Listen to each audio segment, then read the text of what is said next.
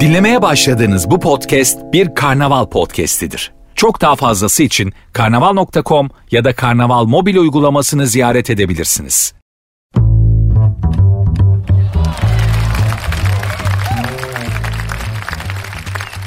Herkese merhaba. Ben Nuri Sertünsüz başladı.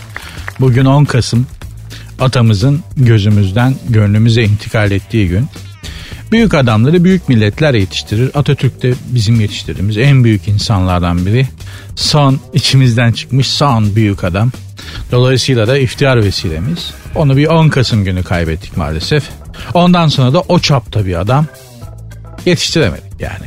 Özel insanlar geldi geçti ama Atatürk kalibresinde biri maalesef bir daha çıkmadı içimizden. Dolayısıyla bugün en acı günlerimizden biri.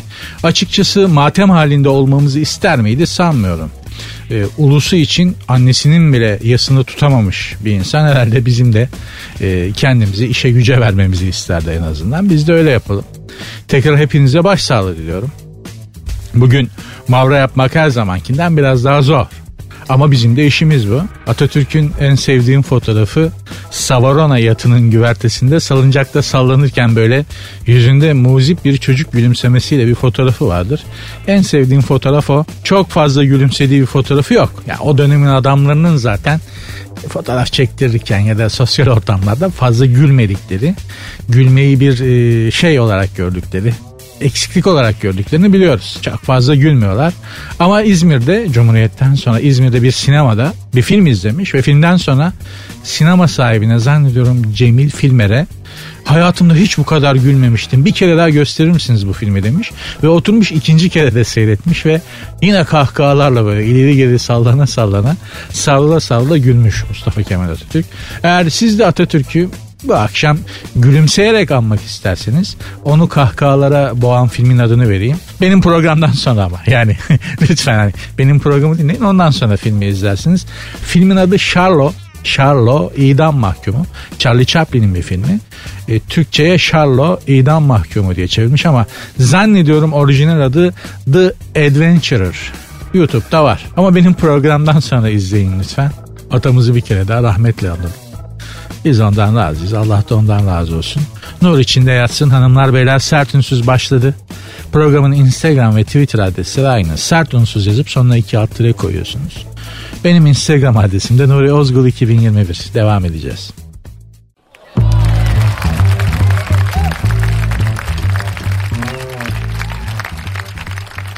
Sert ünsüz devam ediyor. İnternetten evlenen çabuk boşanıyormuş. Öyle diyor haberde. Kim diyor? İngiliz Üniversitesi'ndeki araştırmacılar. Hayatımda hayatımda bu İngiliz üniversiteleri kadar boş işlerin peşinde koşan kuşbaz okul görmedim ya. Ne kadar dangıl dungul gereksiz mevzu varsa bakıyorum. Hep İngiliz üniversitelerinde araştırılıyor. Oxford'a Cambridge'e de gittik. Hakikaten mabet. Yani mesela Sorbonne Üniversitesi'ni gezerken e, kendimi kapıya zincirliyordum. Ne olur beni burada bırakın. Ekmek istemem, su istemem, şurada kalayım diye Sorbonne'un kapısına zincirliyordum kendimi. Ya zorla ite it attılar. Ciddi söylüyorum. Hadi anam, hadi anam diye. Sorbonne'un Fransızları beni ikilettiler bahçeden dışarı. Çünkü adamlar okumaya aç adam görmemişler ki. Yani orada hani okumak istiyorsan okuyabiliyorsun ya. Bizde öyle değil mabet şeklinde bir okul görmediğimiz için ülkemizde yok maalesef. Yani öyle o çapta bir okul. Oxford öyle bir yer mesela. Hani eşeği bağla iki dakika sonra eşek der ki ya ne olur bana da bir kitap verin de ben de bir şeyler öğreneyim. Öyle bir yer yani. Bizdeki okulların durumu ne peki? Gri, ruhsuz. Bakın dikkat edin. Bizde hapishane mimarisiyle okul mimarisi aynıdır. Özellikle ilk öğretimde. 1990'a kadar ya bir binaya dışarıdan bak okul mu hapishane mi ayırt edemezsin. Fransa'da da öyledir mesela orta öğrenimde. Okullar hapishane gibidir dışarıdan. İngilizlerde öyle değil. Onlar işi biliyorlar. Öyle bir çevre yaratmış ki adamlar okumak istiyorsun yani. Hani ortam okutuyor seni anlıyorsun yani bahçede oku. Yani derse girmeyen Sorbon'un bahçesinde otur bir şey öğreniyorsun. Böyle bir ortam yaratmışlar. Hayranlıktan değil olanı söylüyorum. Gördüğümü söylüyorum yani. Egzajere etmiyorum. Zaten mevzu da o değil. Mevzu şu. İnternetten evlenen çabuk boşanıyormuş. İngiliz üniversiteleri bir araştırma yapmışlar ve sonuç şu. İnternette tanışıp evlenenlerin boşanma oranı sosyal ortamda yüz yüze tanışarak evlenenlerden 6 kat fazlaymış. Mevlüt Tezel'in haberi hanımlar beyler bence normaldir. ASL please diye başlayan bir ilişkiden ne bekliyorsunuz yani? Ha mutlu olanları ölümsüz böyle aşk yaşayanları, bir ömür sürecek olanları vardır ama başlangıç belli. ASL please. ASL please yıllarını bilir misiniz? Genç arkadaşlarım hatırlamazlar. Ah, ah, ah o ASL please yılları. Annenize babanıza sorun. Size ASL please'leri, ICQ'ları, o ICQ'nun o, o yapışını anlatsın. ASL yani H yani yaş, seks yani cinsiyet ve location yer. Yani karşındakine diyorsun ki kaç yaşındasın, cinsiyetini ve bulunduğun yeri söyle. ASL please'in açılımı bu. Diyekten bunu sormak da çok büyük kabalık sayılırdı ama yani birine ilk mesaj olarak ASL please yazarsan cevap almayı unut. Hani tamam mı? Yani birine gidip direkt adın ne diye sormak gibi bir şeydi. Dolayısıyla çok büyük bir görgüsüzlük sayılırdı. Benim böyle Asile Please diye başlayan bir aşk sonucu köpek balıklarına yem olmaktan son anda kurtulan bir arkadaşım var. Onun hikayesini size az sonra ilerle, ilerleyen dakikalarda anlatayım da internetten tanışanların kolay kolay neden iflah olmadıklarını bir kere daha ispat etmiş olayım. Hanımlar beyler sertünsüz devam edecek. Az sonra geliyor.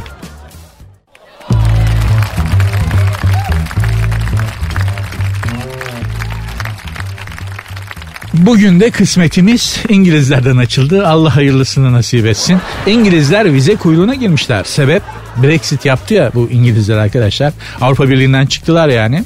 Ee, Avrupa ülkelerine girebilmek için others kuyruğuna girmişler. Yani AB ülkelerine girerken bir uygulama var. AB vatandaşı olanlar için giriş 5 tane kapı var. AB vatandaşı olmayanlar için de bir tane kapı var. Dünyanın her yerinden gelenler o tek kapıdan böyle kuyruk bekleyerek saatlerce geçiyorlar. Ama AB vatandaşıysan o 5-6 kapıdan böyle elini kolunu sallayarak havanı atarak geçiyorsun. Türkiye'de de öyledir. Her ülkede öyle. Mesela Türkiye Cumhuriyeti vatandaşları için 10 tane geçiş kapısı vardır. Öteki ülkeler için 2 tane vardır. Gerçi bizim Türkiye Cumhuriyeti vatandaşlarından da geçiyor Ruslar Muslar. Gerçekten bak turist hatunlar yapınca bizden geçiyorlar. Çok şahit oldum yani. Polise dedim ki ya bu, bizi öteki ülkelerde bunlar polisle ya, K9 köpeklerine koklatıyorlar. Others kuyruğundan alıyorlar. Neden dedim bunların vatandaşlarını siz bizim e, geçtiğimiz kapılardan kabul ediyorsunuz ki? Ya çok uçak geldi yığılma olmasın. Lan olsun. Zaten onu hissettirmeye çalışıyorsun. Diyorsun ki yani bak benim vatandaşım buradan böyle geçer. Ben onu onore ediyorum. Sen benim ülkeme girmek için orada bekleyeceksin. Kusura bakma. Yok abi bizdeki bu müstemleke zihniyeti bir türlü sökülüp atılamıyor. Bir yerden ölse öteki taraftan hortluyor. Bir türlü atamıyoruz bunu. Tanzimattan sonra ıslahat fermanından beri nasıl çaktılarsa kafamıza. Neyse eskiden elit kapılardan geçiyorlardı. Avrupa Birliği'nden çıktıkları için e, bizim gibi others'larla yani işte Türklerle, Afrikalılarla, Latin Amerikalılarla, Japonlarla falan böyle hani Hintlilerle aynı kapıdan girmek zorunda kalınca Almanya'ya, Fransa'ya İngilizler çok koymuş bunlara. Bizim bunlarla ne işimiz var aynı kuyrukta diye. Yazık canım ya. ya ama var ya o kibirli İngiliz suratlarını görmek çok isterdim. Others kuyruğuna girdiklerinde. Yalnız dikkat ediyorum bu İngilizlerin sizin de dikkatinizi çekmiştir. Başına gelmeyen kalmadı ha. Yani 2020'den sonra amiyane tabirle bu İngiltere'nin şaftı kaydı. Dikkat edin Avrupa'da en yoğun Covid vakaları bunlardaydı. Bir ara İngiltere'de burnunu çıkartamıyordun camdan yani. Öyle bir sokağa çıkma yasağı vardı. Kamyon şoförü yok, benzin yok. Market raflarında pek çok ürün bulunamıyor hemen bitiyor kıtlığını çekiyorlar. Yani bazı ürünlerin yokluğunu çekiyorlar. Ama bu others kuyruğu var ya bakın size söylüyorum. Açlık bile bu kadar koymaz bu İngilizlere. Dünyanın efendileri olarak gördükleri için kendilerini. Nasıl ya biz bu Türklerle Araplarla Ortodoğularla Latinlerle falan aynı kapıdan mı gireceğiz yani şimdi Fransa'ya diye? Sen daha dur Almanya, Fransa size bir de vize koysun. Çünkü bunlar da İngilizleri sevmezler pek. Bize koydukları gibi İngilizlere bir de vize koysunlar. Bizim gibi böyle yedi sülalenizi araştırsınlar sizin de. O zaman göreceğim ben sizin o kibirli İngiliz suratını. Yani arkadaşlar bakın size yaşadığım birebir yaşadığım bir şey anlatayım. İngiltere konsolosuna vakti zamanda vize için başvurdum. O zaman arada şirket yok. Bizzat konsolosluğa gidiyorsun. Adam aldı benim pasaportu. Evraklarıma baktı. Uygunum yani. Tahsilim. İşim gücüm kazancım yerinde. Verecek vizeyi. Hiçbir sıkıntı yok. Neden gidiyorsunuz dedi. Klasik soru. İngiltere'de ne yapacaksınız? Dedim turist olarak gidiyorum. İngiltere'de yaşayan tanıdıklarınız var mı dedi. Var dedim. Peki sizin de İngiltere'ye turist gibi gidip o tanıdıklarınızın yanında kaçak olarak kalmayacağınızı nereden bilebiliriz dedi. Orada benim şalter bir attı. Dedim ki kafanızı çevirip arkanızdaki camdan dışarı bakar mısınız? Döndü baktı. Görüyor musunuz güneşi dedim. Görüyorum dedi. Evraklarımdan dedim fark etmişsinizdir. İşim gücüm halim vaktim yerinde. Ülkemde iyi kazanıyorum. Sizin senede iki kere iki gün yarım yamalak güneş gören ülkenizde ben neden kalayım ki dedim. Pasaport dedim yani bu kırmızı red damgasını vuracak bir daha hiçbir yerden pasaport alamayacağım. Ama şalter attı damarıma bastı söyledim. Allah'tan adam şöyle bir durdu baktı sırıttı verdi vizeyi. Çok da alttan almamak lazım. Buna alıştıkları zaman da sürekli üstünüze geliyorlar. Özellikle vize verirken. Şimdi gerçi vize verirken muhatap bile olmuyorlar. Hani tamamen müstemleke vatandaşı muamelesi görüyoruz. Ama o zamanlar öyle çok fazla da geri vites yapmamak gerekiyordu. Yapacak bir şey de yok zaten özgüvenimizi bizden aldılar ama Atatürk'ün e, alemi bekaya gittiği bu 10 Kasım gününde bize aşılamaya çalıştığı şey sadece ve sadece özgüvendi. Türk insanı zekidir, Türk insanı çalışkandır, bir Türk dünyaya bedeldir derken o bizden yıllar önce çalınmış, kırılmış, üzerine basılıp tepinilmiş özgüvenimizi bize tekrar kazandırmaya çalışıyordu. Gerçekten çok da fazla geri vites kullanmamakta fayda var. Ben kendim yaşadım da oradan biliyorum yani. Sert Ünsüz devam edecek. Programın Instagram ve Twitter adresi aynı. Sert Ünsüz yazıp sonuna iki alt tire koyuyorsunuz. Benim Instagram adresim de Nuri Ozgul 2021.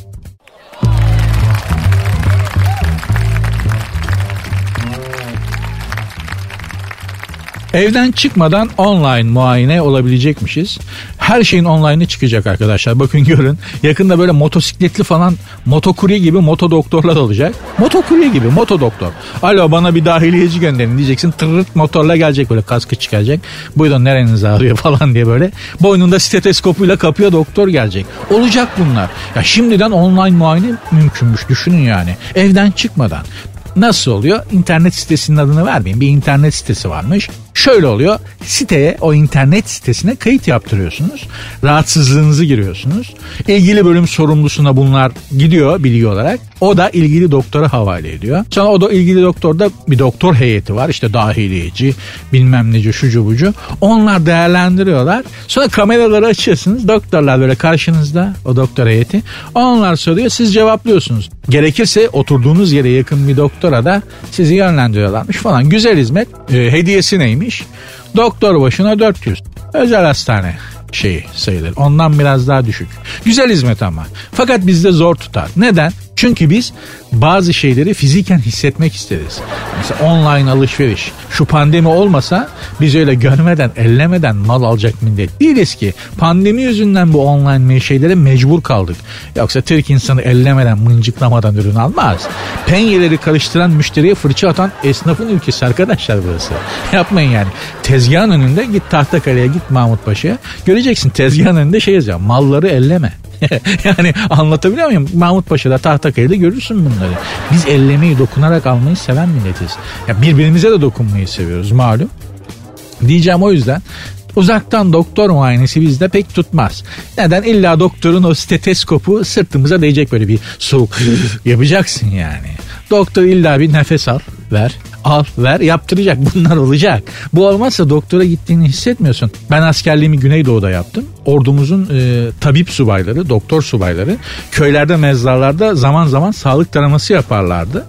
E, helikopterle biz o işte tabipleri doktor subayları e, dağlardaki mezarlara götürürdük. Orada da mesela e, stetoskopu görünce iyileşirdi.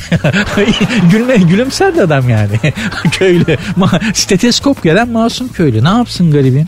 Asırlarca hizmet gitmemiş ki adamın ayağına. Yani doktor görmemiş. Stetoskopu falan daha görünce hem ondan bir tatlı ürkerdi hem de yüzünde böyle bir mütebessim olurdu. Yani lan doktor geldi ayağıma be falan diye.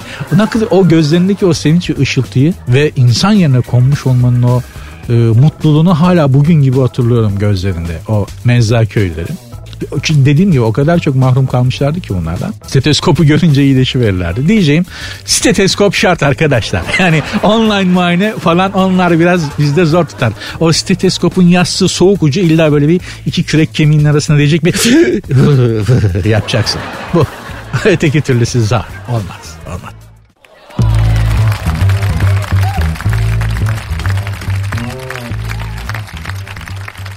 Sert ünsüz devam ediyor. Dünyanın yüzde biri yalancıymış. Amerikalı ve İngiliz bilim insanlarının ortak araştırmalarına göre hanımlar beyler insanların yüzde biri günde ortalama 15 yalan söylüyorum. Çok ya.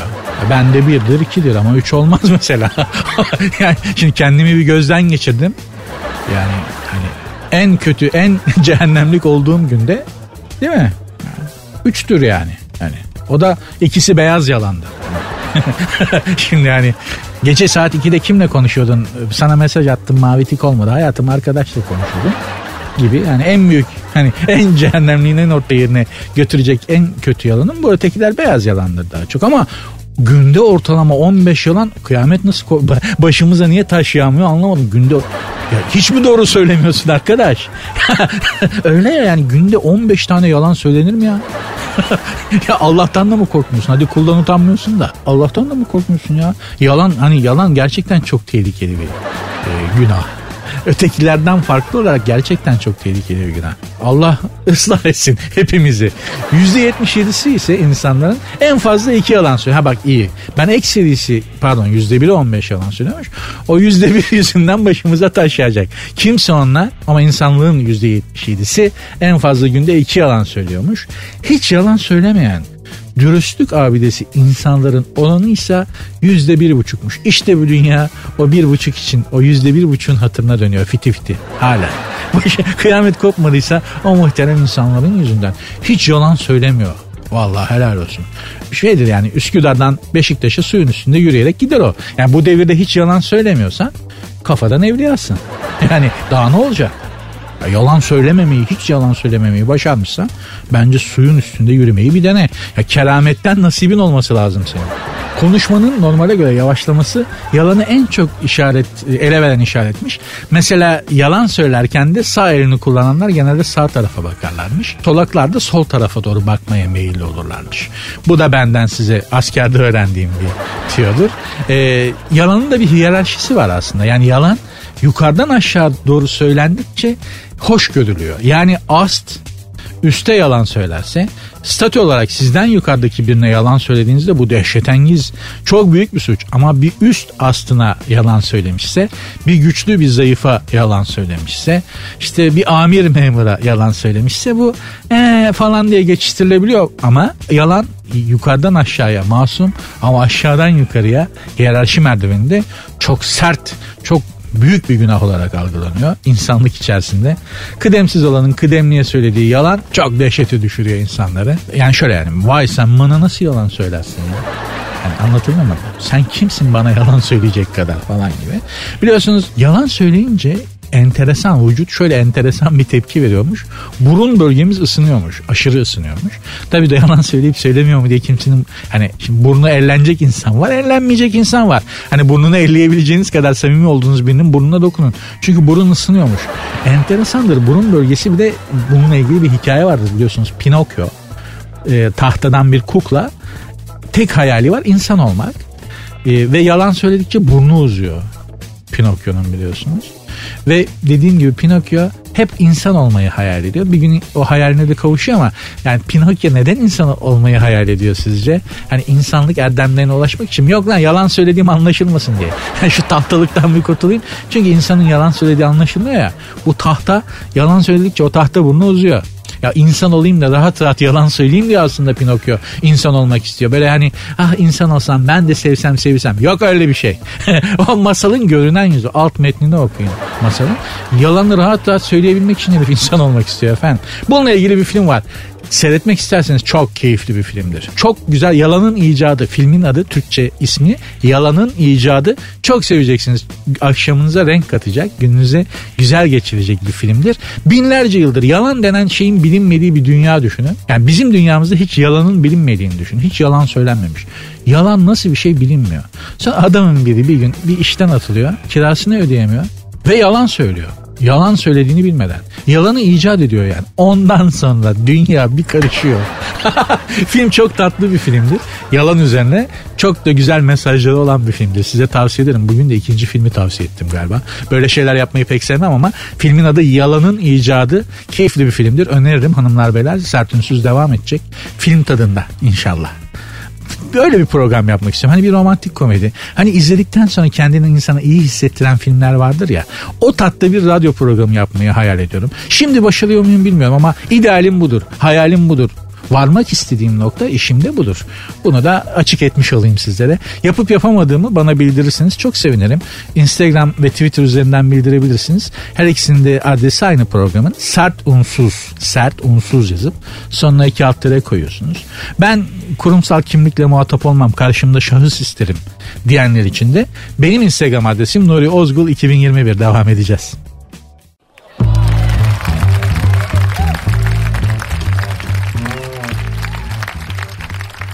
Sert Ünsüz devam ediyor. Dünkü programda burcunu bilmeyen, burcunun ne olduğunu bilmeyen ya da nüfusa geç yazıldığı için hangi saatte doğduğunu hatırlamadığı için çünkü köylük yerde köylü insanlar özellikle bizim kuşakta ve bizden öncekilerde çok vardır bu.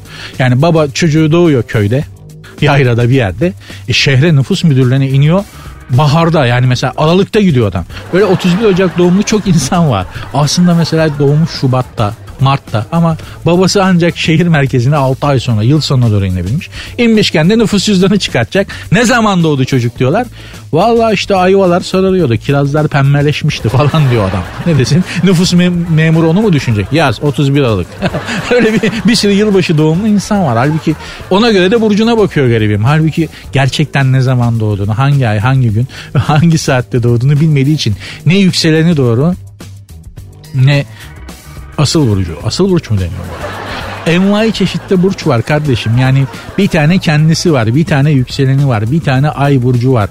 Döngüleri var, bin, bilmem nesi var. Gökyüzü bile net değil canına anlamın. Her şeyin bir alengiri var yani. Bakınız anne adayı çok da kaliteli bir e, oyuncudur, aktrist. Özge Özpirinççi hanımefendi de bebek bekliyormuş. Kız olacakmış. Allah sağlıkla kucaklarına almayı nasip etsin. Akrep burcu olmasın diye. ne yapacaksın yani Özge Hanım? Yani kendini mi tutacaksın? İki gün daha doğurmayacağım akrep burcu geçsin diye. Akrep olacaksa akrep olacak. Çok saygı duyuyorum ama kendilerine çok zarar veren bir burçtur demiş ki benim yeğenim de akrep burcu hakikaten öyle. Kendi kendilerini yiyorlar. Bir de yani akrep burçları kusura bakmasın ama bunlar kin tuttukları zaman ölümüne kin tutuyorlar ha. Yani akrep burcuna da yanlış yapılmaz. Gerçekten yapılmaz. Asla unutmuyorlar. Ve her seferinde de her fırsatta da yüzünüze vuruyorlar. Özge Hanım da e, akrep burcu olmasın kızım diye çok dua ediyormuş. Çok uğraşıyormuş. Benim dinleyicilerimden biri bir sert ünsüz dinleyicisi Ercan Kara bana yazmış. Demiş ki ya abi burç meselesini diyor senin açından bakmadım. Beni iki yaş falan büyük yazdırmışlar. Beş yaşında okula başladım. Öğretmenler zeka seviyesi uygun diye okul aldılar. Kimlik de o zaman çıktı diyor. Benim burcum muamma. Senin burcunun gökyüzünde zaten yeri yok. Yani hani zodyakta sana uygun bir şey yok, şekil yok. Ercan'cığım sana burç icat etmek lazım. Hani penguen burcu, ördek bu. Hani olmayan bir burç bulmamız lazım sana. Çünkü verdiğin donelere göre gökyüzünde şekil yok. Allah hepimize akıl fikir versin. Astroloji de aslında bizim zor zamanlarda içimizi rahatlatmak için başvurduğumuz bir şey. E, astrofistin bir şey olduğunu zannetmiyorum. Bilimsel bir yanı da var. Tarih boyunca kralların bile sarayında astrologlar bulunmuşlar. Yani hani hani yattığı yere lanet olsun Adolf Hitler bile astrologlara danışıyormuş. Danışmaz olaymış. Neyse diyeceğim şu anda da mesela pandemi dönemi ve önümüzde çok büyük bir bilinmezlik var. Ne olacağını bilemiyoruz. Önümüzü göremiyoruz. Tahmin edemiyoruz. Astrologların fiyatları 2'ye 3'e katlanmış ve boş randevuları yok. yani Allah hayırlı işler versin.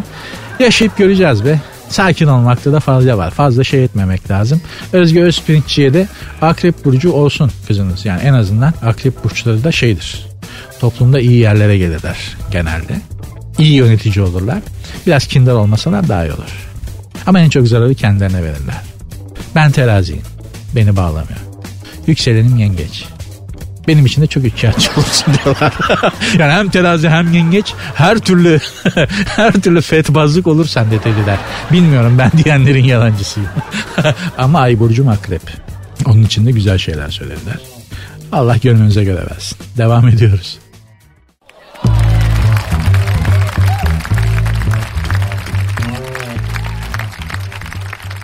Yorgun Akbaba doğaya bırakılmış. Çanakkale üzerinden geçerken bitkin düşüp Gelibolu açıklarında denize inen Akbaba'nın suya konduğunu hiç görmedim.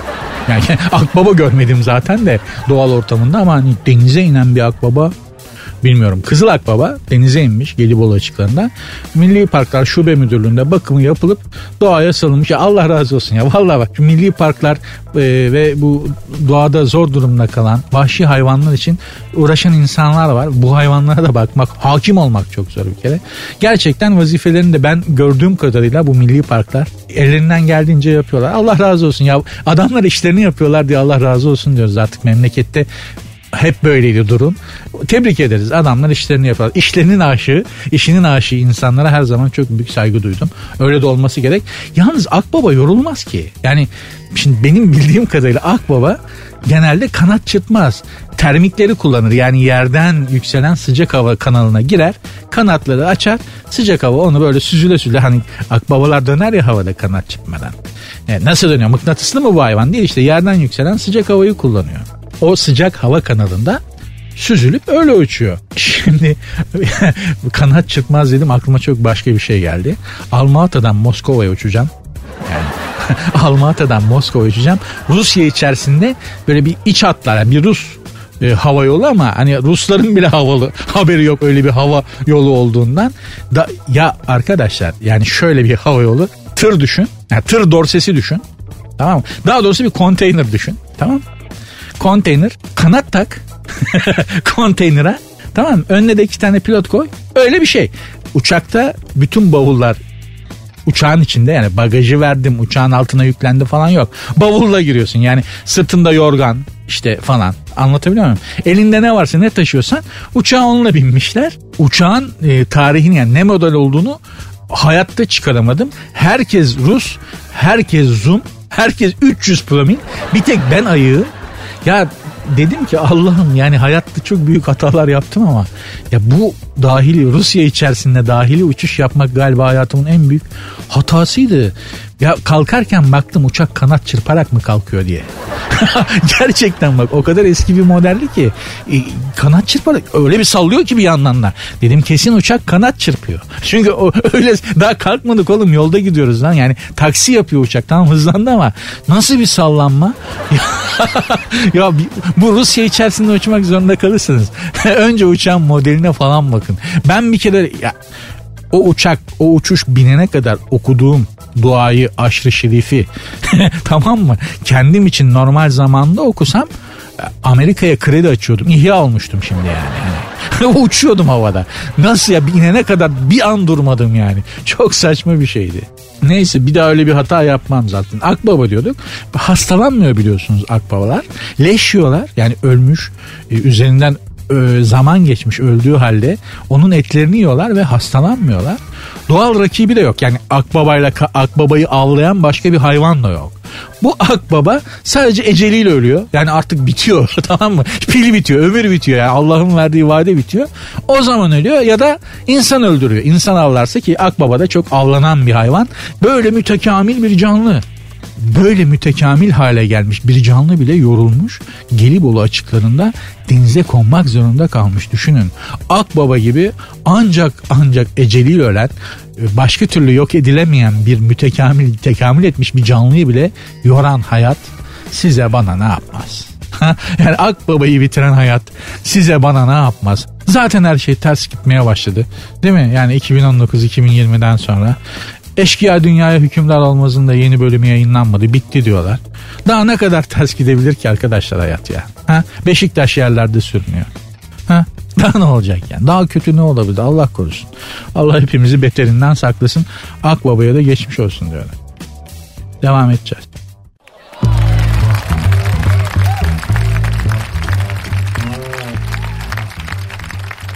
Selfie çekmek yüzünden bitlenen Nasıl oluyormuş o ya? Selfie çekmek yüzünden bitlenenlerin sayısında artış olmuş. Hadi buyurun buradan yakın. Uzmanlara göre kafalarını birbirine dayayarak selfie çekenler birbirlerine bit bulaştırıyorlarmış. Bitli insan kaldı mı ya? Allah korusun yani.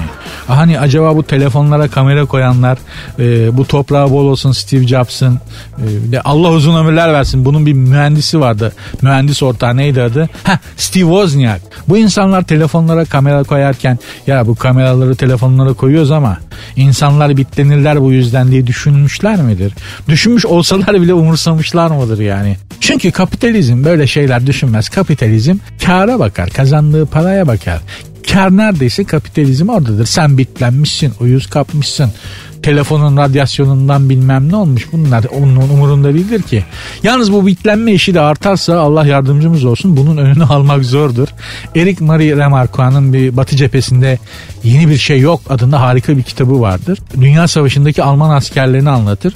O kitapta e, bitleri anlattığı bir bölüm vardır. Roman kahramanının ağzından askerler bitleniyorlar savaşta yıkanamadıkları için bitleniyorlar. O kadar ki bir süre sonra bitlerini tanımaya başlıyor adamlar. Hatta benimsiyorlar. Bitlerine isim koymaya başlıyorlar. Ölen bite cenaze töreni düzenliyorlar. Hatta bir asker ağlıyor ölen bitinin arkasından falan. 6 aydır benimle birlikteydi çok alışmıştık birbirimize falan diye. İnsan zor şartlar altındayken her şeye alışıyor ve nelere katlanmak zorunda kalıyor. Kendi sınırlarının ne kadar geniş olduğunu ancak zor şartlar altındayken fark ediyor. Ona vurgu yapan çok güzel bir örnekti. Batı cephesinde yeni bir şey yok adlı kitabın bu bölümü. Ayrıca kitabı da herkese öneririm. Filmi de vardır. Film o kadar tatlı değildir ama kitap çok eğlencelidir. Okuma eğlencesi taşıyan bir kitaptır, veren bir kitaptır. Öneririm. Kötü olana, fena olana, kahırlı olana alışmak zor. Yaşamaya katlanmak da zor. En çok da kadınlar katlanıyorlar. Zor olana, çekilmez olana. Birileri üzülmesin diye de en çok kadınlar tahammül ediyorlar. Mecbur olmadıkları halde sırf sevdikleri üzülmesin, incinmesin onların mutluluğu bozulmasın diye hanımlar beyler kadınların mutsuz olduğu bir dünyada hiçbir varlık tam olarak mutlu olmaz. İnşallah kadınların mutlu oldukları günler gelir. O zaman bütün varlık aleminin gülümsediğini göreceğiz.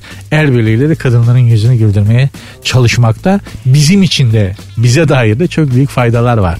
Beyler bunu da bir kere daha anımsatmış olayım. Sertünsüz devam edecek.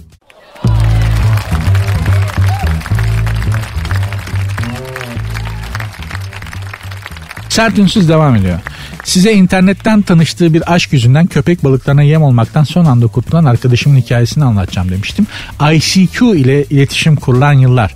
ICQ'nun ne olduğunu şimdi bilmeyenlere anla- anlatamayacağım. Bir tür mesajlaşma programı. WhatsApp'ın bilgisayarda olanı ve dünyanın her yerinde arama yapabiliyorsunuz. Yani ICQ şöyle bir programdı. Bana Meksika'da yaşayan 18 25 yaş arası bekar kızları listele şu an online olan diyordun ve tık tık tık tık tık o an Meksika'da online olan 18-25 yaş arası kızların nickname'leri önüne geliyordu tıklıyordun ve ASL please yapıyordun. O da muhtemelen seninle muhatap olmuyordu. Çünkü ASL please diye yekten sormak, hay demeden falan çok büyük kabalık sayıyordu. Bu benim arkadaşım. ICQ üzerinden Meksikalı bir kızla tanışıyor.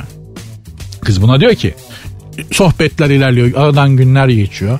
Öyle oluyor böyle oluyor. Kız bundan bu kızdan etkileniyor. Muhabbet ilerliyor. Resimler gidiyor geliyor. Birbirlerinden hoşlanıyorlar. E sevgi dokanmaktır bir yere kadar hani sohbet muhabbet internet üzerinden. Bunlar diyor ki buluşalım. Kız diyor ki ben aile kızıyım. Meksikalıyım ama yani aile kızıyım. Bizde de bir muhafazakarlık var. Öyle ben Türkiye'ye gelemem senin ayağına.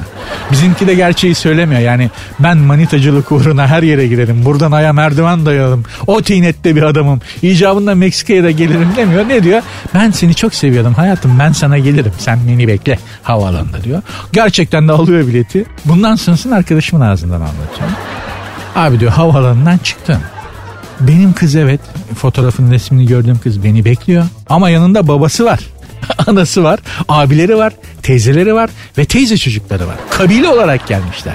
Meğer kız ben koca buldum ama Türkiye'den buldum. Herif de adam da tanışmak için buraya geliyor diye. Ailesine söylemiş. 12 kişiden diyor bak 12 kişiden sonra saymayı bıraktım diyor çocuk. Yani kız hariç akrabayı talukattan 12'sinden 12 kişiden sonrasını saymadım vazgeçtim diyor. Kalabalıklar konvoy yapar, konvoy olarak gelmişler arabalarla. Aman damadı görelim diye. Vardı öyle bir film.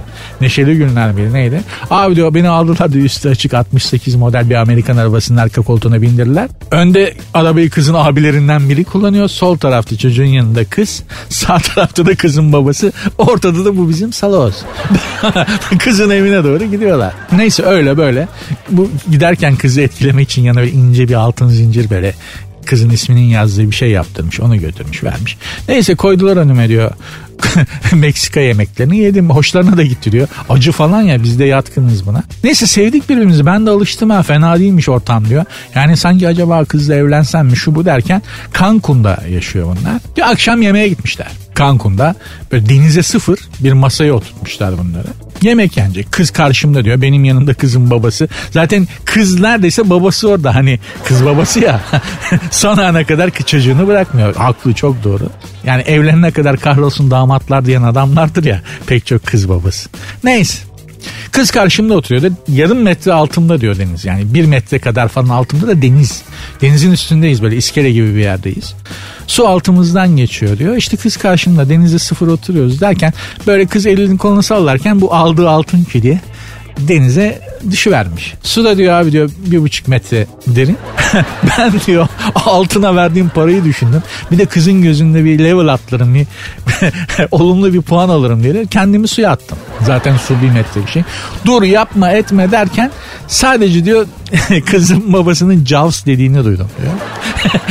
Anladım ki diyor köpek balığı vardır lan burada burası Meksika. Allah Kendimi diyor sudan bir atışım var. Hani petrol diyor ilk anda nasıl fışkırır? topraktan. Denizden diyor şey, Poseidon gibi Poseidon gibi fırladım diyor. Meğerse gerçekten de o restoranda e, denize sıfır olan bölümlerde köpek balıklarını beslerlermiş ki müşterilere köpek balıkları bir şov olsun diye müşteri çeksin diye et atarlarmış sürekli o müessese denize ve gecede ışıklandırırlarmış. Düşün burada yemek yiyorsun şurada da köpek balıkları böyle hebele hebele diye mücadele ederek et yiyorlar.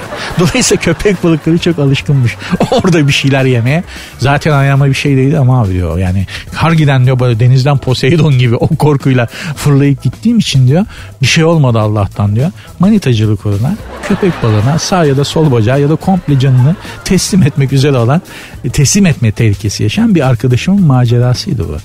Bu macera nasıl başladı? ASL please sorusuyla başladı. Yıllar evvel ICQ'dan. Bütün bunların başında da muhabbette şunu söylemiştik.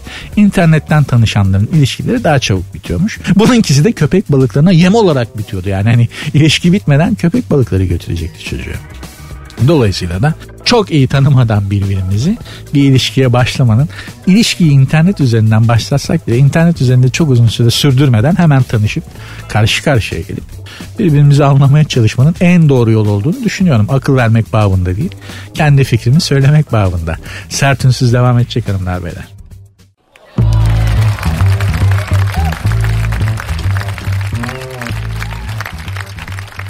Hanımlar beyler Sert ünsüz bugünlük bitti ama biraz daha konuşacağım ve öyle kapatacağım. Lütfen siz de bana eşlik edin ve beraber programı kapatalım lütfen. Beraber açtık beraber kapatalım. Şuraya kadar dinlemişsinizdir yani. Bundan sonrasında dinleyin de siz sağ ben selamet hep beraber dağılalım evlere. Bugün 10 Kasım'dı. Yani hala 10 Kasım çıkmadık. Milletimizin yetiştirdiği son büyük adamı kaybettiğimiz gün bize hiçbir zaman Atatürk anlatıldı mı zannetmiyorum.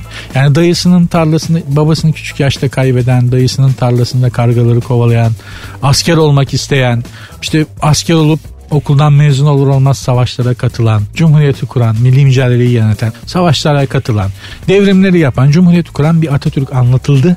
Ama kimdi? Mesela nasıl bir çevrede yetişti? Atatürk'ü yetiştiren çevre, yetiştiği psikoloji ve kendi psikolojisi nasıldı? Ya mesela nasıl bir evlattı? Hem çocukken hem yetişkinliğinde annesiyle arası nasıldı? Nasıl bir kocaydı? Nasıl bir arkadaştı? Nasıl bir komutandı? Bunları yaparkenki psikolojisi neydi bilmiyoruz. Hiç anlatılmadı. Dahi bir komutandı ama mesela onun da üstleri vardı. Mesela Çanakkale'de başkomutan değildi. Emir alan bir asker olarak nasıldı mesela?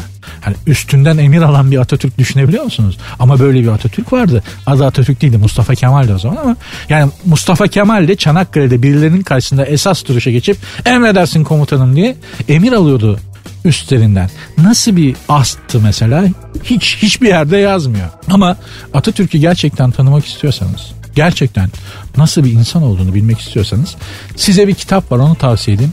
Ben okuyunca Atatürk'ü hiç tanımadığımı ve hiç anlamadığımı fark ettim o kitabı okuyana kadar. Belki ilginizi çeker. Kitabın adı Ölümsüz Atatürk ama piyasadaki pek çok Atatürk kitapları gibi isminden yanılarak bir Atatürk güzellemesi olduğunu zannetmeyin. İnsan olarak Atatürk'ü anlatıyor. Bakınız kitabın tanıtım notundan bir şey okuyayım size. Mustafa Kemal Atatürk'ün kişisel gelişimini çocukluğundan başlayarak ölümsüz Atatürk oluncaya kadar geçen bütün bu süreci öykülendirmeyi onun kendi iç dünyasıyla kurucu olduğu ve daha sonra modern bir ulusa dönüştürdüğü Türkiye olarak dış dünya arasındaki karşılıklı etkileşimi çözümlemeye çalıştık diyor. Kısaca hani şimdi kişisel gelişim çok moda bir trend ya. Kişisel gelişim kitapları yok satıyor. Bu kitap Atatürk'ün kişisel gelişimini anlatıyor çocukluğundan son nefesine kadar. Gerçekten siz çok yakından tanımanızı sağlayacak. Çok şaşıracaksınız. Bence Atatürk'ü anlamak için okunması gereken tek eser. Bu vesileyle Mustafa Kemal Atatürk'ü, atamızı rahmetle yad ediyorum. Nur içinde yatsın. Biz ondan razıyız. Allah da razı olsun. İnşallah Türkiye onun hayal ettiği, onun hedeflediği gibi büyük, müreffeh, güçlü ve aydınlık bir ülke olur. Bunun için de bizim çok çalışmamız gerekiyor. Hanımlar beyler sert ünsüz bitti bugünlük. İnşallah sizleri kendi gerçekliğinizden kopartıp başka şeyler düşündürterek biraz eğlendirebilmiş, biraz rehabilite edebilmişimdir. Bunu yapabilmiş olmanın mutluluğu bana yeter. Ha, maaş da maaş da tabii güzel bir şey ama bunu yapabilmiş olmak, başarabilmiş olmak eğer yapabildiysen çok güzel bir şey bunu bilmek. Programın Instagram ve Twitter adresleri aynı. Sert unsuz yazıp sonuna iki alt koyuyorsunuz. Benim kendi Instagram adresim de Nuri Ozgul 2021. Buralara bir şeyler de yazarsanız sevaba girersin. Hayır duamı alırsınız yani. Anlatabiliyor muyum? Sadaka yerine geçer. Bugün ya DM'den ya da Instagram'dan yazdığınız bir mesaj programla alakalı ilettiğiniz bir görüş bir fikir sadaka yerine geçer. Sevaba girersiniz. Elinizi korkak alıştırmayın. Ne verirsen elinle o da gelir seninle demişler. Yarın görüşmek üzere. Hoşçakalın. Dinlemiş olduğunuz bu podcast bir karnaval podcastidir. Çok daha fazlası için karnaval.com ya da karnaval mobil uygulamasını ziyaret edebilirsiniz.